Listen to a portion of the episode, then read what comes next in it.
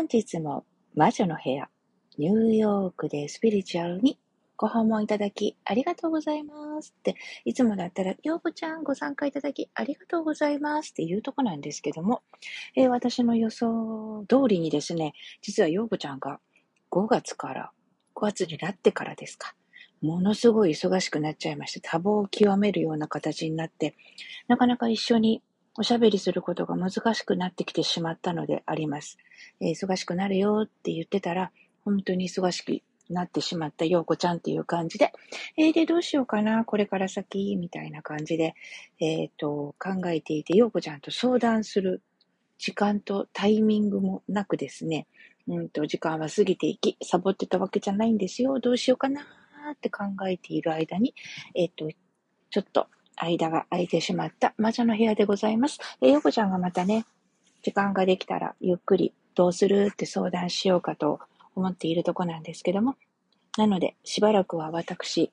ひろこの一人喋りになるかと思います。お付き合いよろしくお願いします。っていうことで、うんと最近よく質問を受けるのがですね、あの、人生の宿題ってどうやって見つけるんですか？どんなタイミングでわかるんですか？どんな形でやってくるんですか？みたいなことを聞かれるんですけども、私はそんなに人生の宿題とかっていうのを難しく考えなくていいんじゃないのっていう派なんですよね。はい。えっ、ー、と、人生の宿題っていうのはあまり難しく考える必要もなく、もしシンプルに考えるのであれば、うんと、あなたの欠点ですよね。とか、ウィークポイント。これも、えっ、ー、と、私、人生の宿題なんじゃないか、学ばなきゃいけない宿題なんじゃないかなって思うわけですよ。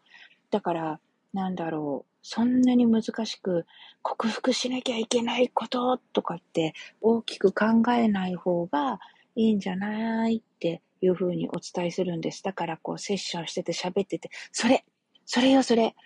あなたの宿題ってそれだと思うの？みたいな風にですね、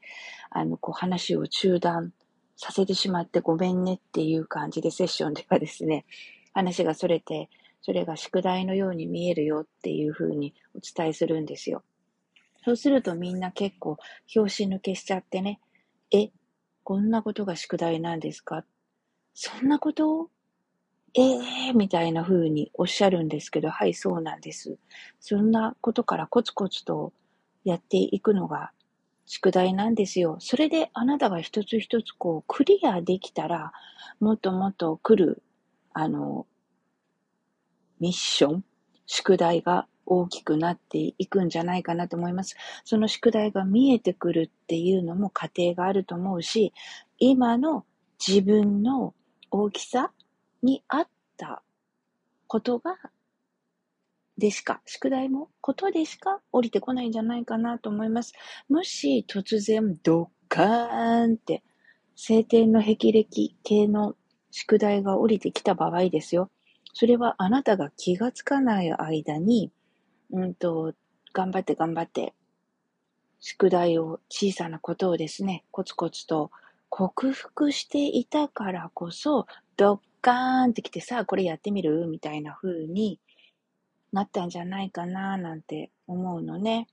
あの、そういう、こう、ドッカーンと降りてきたとき、まさに晴天の霹靂系のことが起きたときこそ、私は自分が試されてるんじゃないかなって思います。さあ、自分これからどうやって進む？みたいな。で、それが人生の中で何回か起きる大きな宿題クリアになるんじゃないかと思うんですよね。だからこう、そうそう、私とかだったら、ものすごい怒りんぼだったし、すんごいこう、なんだろうな、すごい怒りんぼでもあるところが、えっ、ー、と、宿題、なんかそんなことでプチッと切れるなよっていうところが宿題だったんじゃないかなって今思えば思い返せるところがあるんですよ。熱くなりすぎる。なんかこう、正論っぽく言っちゃうところとか、それでこう、そうじゃないところにものすごく切れる自分がいたり、これ宿題だなーって思ったわけですよ。で、それがね、私は別にこう、宿題をやりたいやりたい、コンプリートさせたいなんて思って生きてはいなくて。なんかそれは自分の、なんだろう、時間の中で気がついたと思う。えっ、ー、と、ああ、こういう状況で、今までこうやってきたから、こういう感情的になったり、こういう感情をあらわにしたから、裏目裏目に出たんだねっていうことは、ここは私が熱くならないこと。それ自分を変えること？そう、宿題って自分を変えることでもありますからね。えっ、ー、と、そういうふうにならない自分になればいいんだ。そういうふうにやってみればいいんだ。思ってみればいいんだ。みたいな風にしてですね、気がつくようになったんですよ。あの、そういうふうにすると、人生が、あ、穏やかに流れる、こう、ガチンコしなくていい。ぶつからなくていい相手にぶつからない。もしくは、今までだったらぶつからなくてもいいのにぶつかってた。で、えー、嫌な思いをしてた。お互いにね、相手にも失礼だったと思うし、それがなくなったから自分がものすごくああ楽になったって思うことがたくさんたくさん出てきたのね。で、それは私別にさっきも言った宿題を頑張らなきゃみたいな風にはなくて、それを多分きっと人は気づきっていう言い方でも表すんじゃないかなって思うんですよ。私は気がついた。だから、ああ、そっか、もうこういう風にしなければうまくいくんだっていうことを学んだというか気がついたので、もうそれ以降は熱くならない。それでも、たまに、あっちゃったーみたいな感じでこう走り出しそうな自分がいるんですけどね、こう競馬の馬のゲートが開くような瞬間みたいな、こう足もヒヒーみたい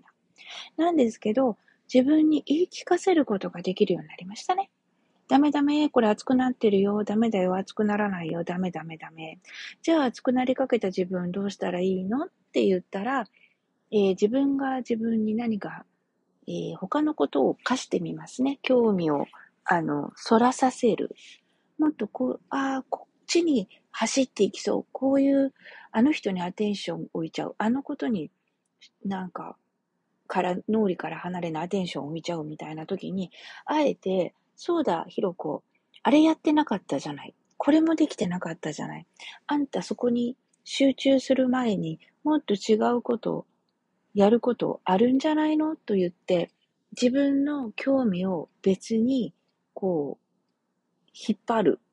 それがたとえ掃除とかさ、なんだろう。全然別なこと。お出かけでもいいんですよね。そういえばずっとあそこ行ってみたいと思ってたじゃん、自分、みたいな。こんな天気がいいのにそんな悶々と思っている時間があるのであれば、お出かけしましょう。行ってみましょう。そうでしょ？行きたいと思ってたこと一つやればそれでコンプリートだよ、みたいな感じでですね、自分をおびき出してですね、そういう環境にならないように、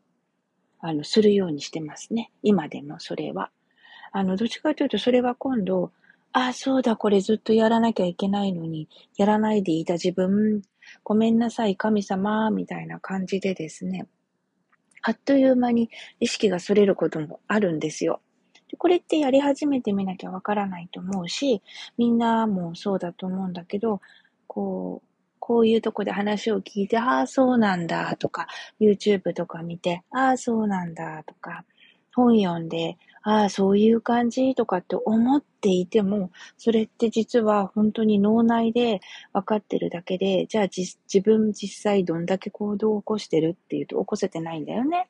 だからそれがよく言う机上の理論。スピリチュアルに多いのは多分その部分で、で、みんなは読んだり聞いたり、見たりしているだけでやっている気分になっているところもあるから、なんで思う通りにならないのよ、私みたいな感じで切れるんですけどもね。はい。その切れない自分を作るためには、えー、行動あるのみなんだよね、やっぱり。自分を、えっ、ー、と、変えていくっていうことにどこまで神経になっているか。えー、これは、こう、宿題消化ができた人にだけわかる、この心地よさっていうのはご褒美だと思います。えー、例えば、彼氏とか、ご主人とか、まあ、パートナーだよね。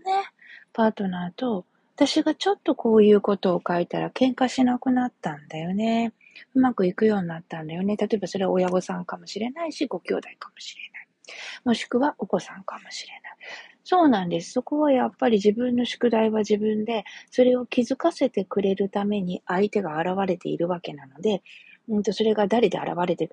くるかは、えー、私たちには選べない。で、私最近自分で気がついたことは、ああ、親だったんだなーって。ことの発端は気づきは一番身近な親にあったんだなーでも、えっ、ー、と、思い込みだよね。一般的に、こういうのがいい子。こうす、こうしたら親には褒められるかも、みたいな、そういうとこでずっとこう、それを信じて辿ってきたから、ガチンコぶつかってたし嫌な思いもいっぱいしたんだけど、そうだ、そうじゃないんだよ。気づかせてくれるために親が現れたんだなって思ったら、うんと、今まで起きたことね、もう、なんか全部、許す、まず許せるところが、になった。これ多分一歩だと思う。思ったら、えっ、ー、と、さっき何を気そらせるって言った時も、毒親じゃんみたいな風に慌てる、騒ぎ立てる自分よりも、それでもこうやってくれたじゃん、ああやってくれたじゃん、みたいなところを瞬間的に探す自分がいたんですよ。これは、えっ、ー、と、スピリチュアルの世界で学んできた回があったなと自分でもこう客観的にしみじみしたとこなんですけどね。だからって言って、うんと、じゃあ、どうしますかっていうところにいつもさあどうする自分、いい子でやって、いつもぶつかって、結局自分が涙するのを取るのか、えー、もういいじゃん、そんないい子にならなくても、和平的に、うんと、とりあえず一緒に過ごす時間を、えー、喧嘩なし、私の場合は ハードルが低いですね。喧嘩なしで無事に終えればそれでいいじゃん、みたいな風に考え方を変えたんです。のためにはどうしたらいいの？って言ったら、えー、やりすぎない。こう、あ、この子は気の利く子ねとか、こう言われなくてもいいじゃん、もうめんどくさいからそれできなかったっていう一言を言える自分。これも私人生の中の宿題の一つをコンプリートできる、たった一つの簡単なもの、できなかったんですっていうことを言える、恥ずかしがらずに、できない子っていうレッテルに怯えずに言えるっていうのも、えっ、ー、と、私はこれ宿題コンプリートの一つなんじゃないかな、自分にとってね、って思ったわけですよ。てなわけでですね、宿題なんていうのは、あっちこっちに落ちてまして、どの宿題をピックするかは、その時の自分の波動ですよね。スピリチュアル度ですよね。それによって目につく。もしくは浮き上がってくる、落ちてくる、降ってくる。それはだって晴天、さっきも言ったけど、晴天の霹靂のような形で起きるから。選べない。けど、その大きさが、ことが、えー、自分の波動で、波動を表してるんじゃないかななんてすごい思ったのね。宿題探しをしていたらキリがないけど、宿題というのは自分が向き合いたいと思ったら大抵それ嫌なことなんですよ。自分を変えなきゃいけない、乗り越えなきゃいけない。だから、えー、宿題探しをしてるんだったら、まずそこから直せばいいんじゃないかなと思うんです。自分のちょっとした性格よね。雑なんです、私って言ったら、何か一つ細かいことに、えー、気に留めてやる。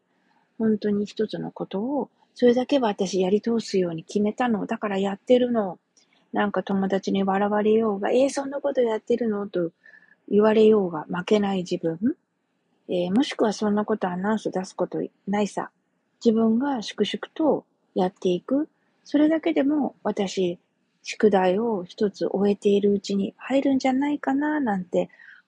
思うわけですよ。だから大きなことで捉えるとやりづらくなるから、えっ、ー、と、自分の苦手なこと、嫌なこととか人からさ、あなたってこういう性格だよね、こういうとこあるよね、なんて言われたときは、はい、それ宿題です、みたいな感じに言われたことを、こう、真摯に受け止める自分っていうのが、一番こう、宿題見つけやすいし、ああ、それに向き合おう、今向き合う時なんだろうな、みたいな風に思える自分、素直に思える自分が一番重要なんじゃないかなって思います。えー、また別の機会でおしゃべりできればいいなと思っていることのうちの一つに、うんと、宿題をこなしたい、頑張ってやりたいですっていうことの基本には、起きていることに全てに感謝ができている人、そういう人には私明確にいろんな宿題が降りてくるような気がします。まずはちゃんと感謝されないと、宿題をコンプリートしても逆恨み、もしくは起きた宿題に対しても逆恨み、怒りに変わる、なんで私ばっかりとか、えー、そういうふうになった場合、それは全然こう宿題に向き合えないし、え、ー、と、宿題として捉えられないしっていうことだと思うんです。だから、えー、宿題を解決したいなぁなんて思ったら、うんと、まず、えっ、ー、と、起きていること、周りの人、えー、ことですね、に感謝する自分が今、この段階で、私感謝してる？どんだけ普通に、ああいうことに感謝よね、こういうことに感謝よねって言えてる自分がいるかしら？みたいな感じで、えー、っと、ちょっとだけね、思ってみるのも、えー、宿題をやりやすくするコツなんじゃないかななんて思っておしゃべりをしてみました。うんと、そうですね。またなんか、宿題について話せたらいいなと思うし、私の宿題についてもここで話して参考になったらいいなぁなんて思ってるので、小出しで行くよという魔女の部屋でございました。本日も魔女の部屋、ニューヨークでスプリチュアル、ご視聴いただきありがとうございました。引き続きよろしくお願いします。じゃあね。バイバーイ。